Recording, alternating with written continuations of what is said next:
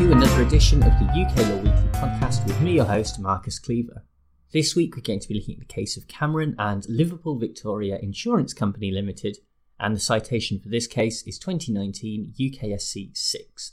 And this case that we're looking at this week involves a car accident that is followed by an unusual claim for compensation. The respondent, Ms. Cameron, was involved in the accident in question with a Nissan Micra back in May 2013. The driver did not stop or report the accident and seemingly disappeared without a trace, but fortunately, Cameron was able to make a note of the registration number. The registered owner was a Mr. Hussein, but he refused to name the driver and has since been convicted on that basis.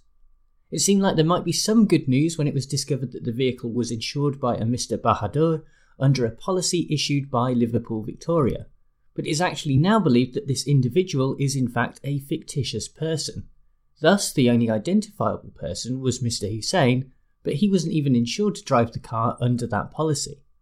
The question for Ms. Cameron, therefore, was who exactly should she sue? At first, she went after Mr. Hussein, but then later amended the claim so that Liverpool Victoria were added as the party that should meet any costs or compensation if a finding was made in her favour. Liverpool Victoria defended this by arguing that no judgment should be made against Mr. Hussein in the first place because there is no evidence that he was driving the Nissan Micra.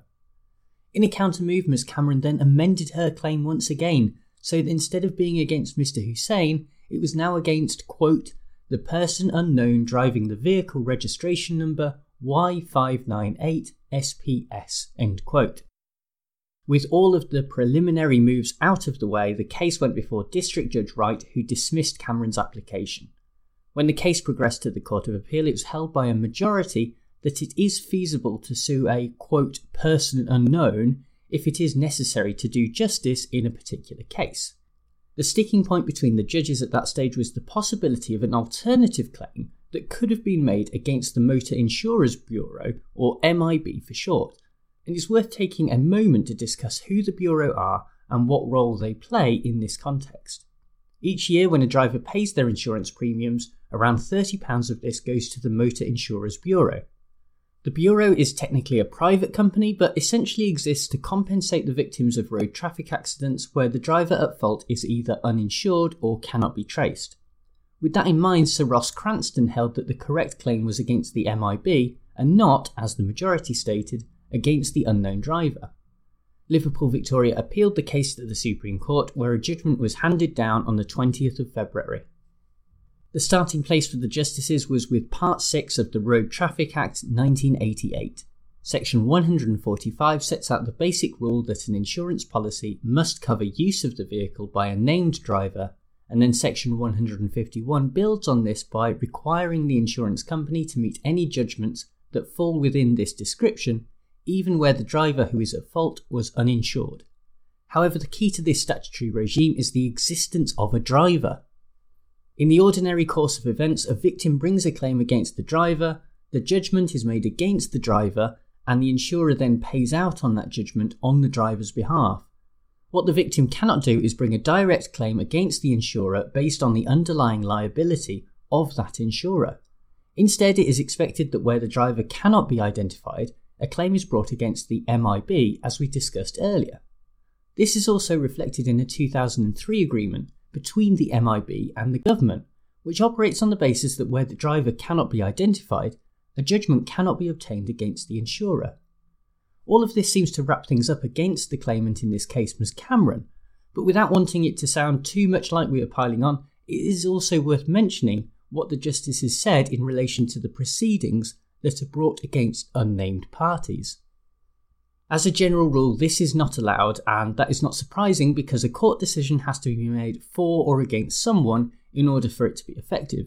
English law is steeped in an adversarial tradition, after all. Nevertheless, there are three exceptions within the civil procedure rules.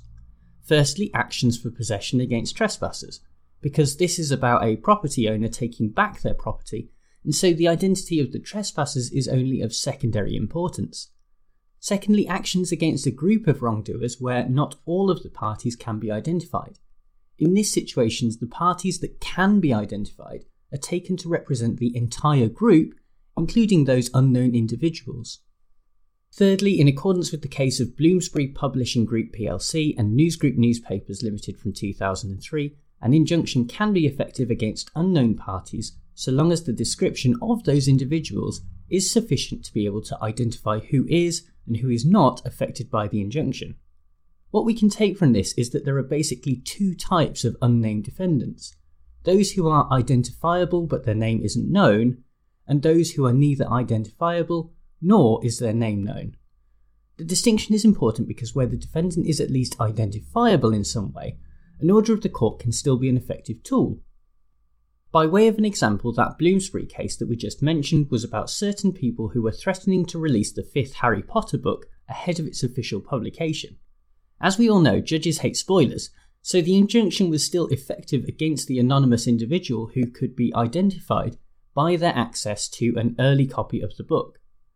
That is not the case when a defendant is completely anonymous, and it actually goes against the very idea of a fair hearing that a person who has no notice of the proceedings is still subject to the jurisdiction of the court.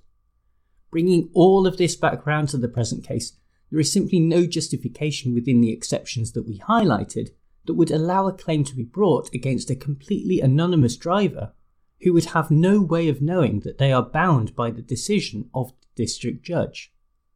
So now we have to answer the question as to whether the court was right to deny this claim against an anonymous defendant. We know that this is possible in certain circumstances, so why not here? The Supreme Court has given its reasons, which are based on subjecting a person to the jurisdiction of the courts without their knowledge, but it is difficult to see why this matters when it is ultimately the insurance companies that will end up paying out on the claim. The defendant would not know, but then again, they don't really need to know in the grand scheme of things. It would be sufficient to say that a wrong has been committed by an individual in which a claim can be based, and there is a party who, in the ordinary course of events, would pay out on any judgment. Of course, there is the principle, and that is not to be ignored, but such a decision would not be that great a leap from the exceptions that already exist with respect to semi anonymous defendants. That was only part of the reasoning behind this decision, however, and so I think it is still possible to agree with the unanimous decision of the justices overall. If the only option available for Ms. Cameron was to go after an anonymous defendant and this was denied, it would be much easier to be critical of a legal system that stands by an archaic principle instead of pursuing natural justice. The Motor Insurers Bureau exists to deal with situations like this and offers recourse to claimants in the same position as Ms. Cameron.